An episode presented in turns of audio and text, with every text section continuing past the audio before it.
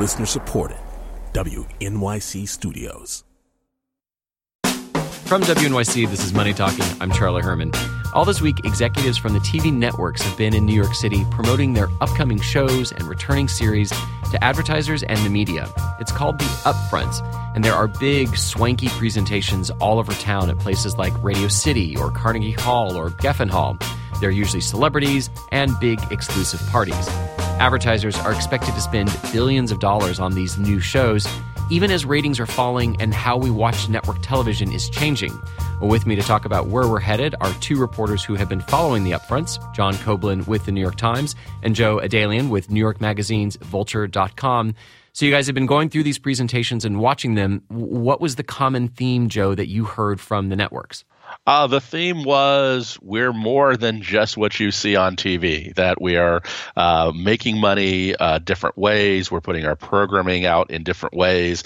It's not just about the linear experience. We can offer you, the advertisers, a million different ways to get viewers beyond just the television screen. John, that sounds like they're basically saying, yes, our ratings are falling, but don't pay attention to our ratings. Uh, they don't matter anymore. Ratings definitely do matter, but they matter a lot less than they did five, six years ago.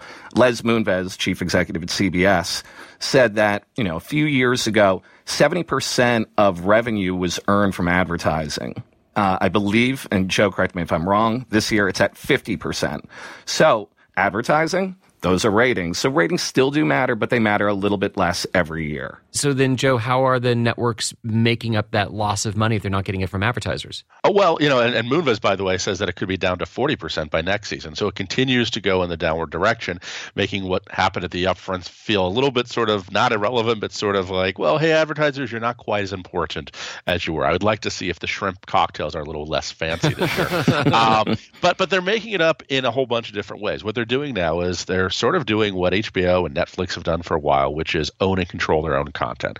You know, another thing that Moonves said is TV is no longer about the front end; it's about the back end. And and what exactly is that back end? Is that it's it's what happens exact- after the show airs on TV. And now it's the opposite. All right, you make some money now, but then we'll sell it based upon people who watch the show three days later, seven days later, people who watch it on Hulu, people who stream it on uh, the CBS.com app or CBS All Access, and then eventually when it goes to Amazon or Netflix. So they they want to control that all. John, do the networks have really any idea how much their programs are being watched at all? And maybe they don't care if uh, if I've sold it to Hulu or I'm selling it overseas. It, it doesn't really matter whether ten people watch it or thousand people watch it. It still does matter if a lot of people are watching it. But what you hear more and more from network executives now is they say, we're looking at a bunch of different approaches. Yes, we're looking at the rating point. We're also looking, does it have social reach? Um, we're also taking a look at whatever digital statistics they do have. They can look at NBC.com and see how many people are watching an episode of This Is Us. They can look at statistics from Hulu. So all that adds up to a decision. Do we keep a show on the air? How much do we market the show? Do we give it a precious good time slot? And yes, one thing that we heard throughout the week, time slots, as old fashioned as that seems, still do matter it used to be that if you had a show and your ratings really plummeted that okay you're going to face cancellation now they don't matter as much how is that changing what networks are approving to put on air and keeping on air uh, because they think they could make money in other ways shapes or forms well, to Joe's point, it's where ownership really matters. Uh, take NBC, for example. They have a time travel show called Timeless. This is a show that they do not completely own and produce and they announced its cancellation last week. Well, a bunch of fans online went into an uproar saying, Why did you cancel the show? And this is something that networks have been dealing with for years.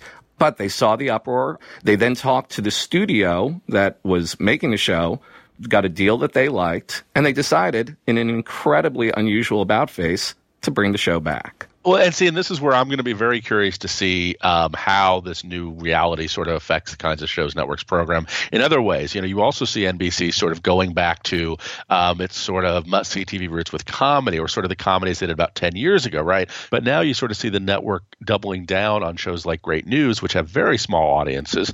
But maybe they think, well, you know what? This is a show that people are going to like five or seven years from now. Perhaps when NBC has its own version of Netflix, which is something I also think is going to happen sooner rather than later.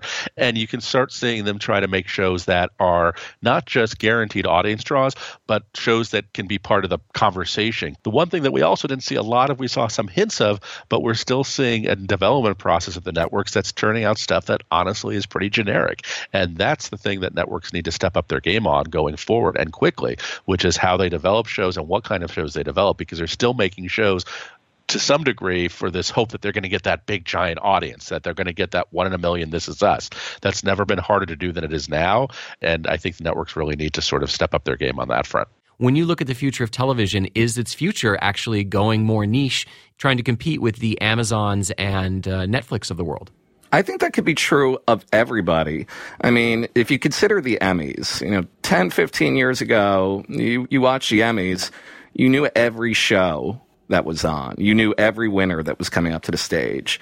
You watch the Emmys now, there's a good chance for major categories you either have never heard of the show that's on or the actress that's winning. One of the first times that happened was back in the early aughts when Michael Chiklis won the Best Actor Drama Emmy for The Shield. And you know, I've spoken to people who were in the room that day, and they said it was like a golf clap in the room. They were saying, what in the heck is this show? What is it's on FX, the movie channel? What is this? And I think we will see more and more of that where people have their favorites. I'll get to it eventually, and it will be a lot more niche. So when you look at this year's upfronts, what do you see as kind of the future for broadcast television? Uh, Joe, I'll start with you. I think it's a combination of doing two things. One, more event programming, especially live programmings. Do things you can't get on Netflix and Amazon. Do Rent Live, which is what Fox is doing, or Christmas Story, or a Little Mermaid Live that ABC is doing. Do stuff that's big and bold and different. And yes, continue to make shows that people actually want to watch. There's no reason that these big broadcast brands can't transition themselves. They've got a lot of money and a lot of awareness. They just have to make shows that work in today's environment. John?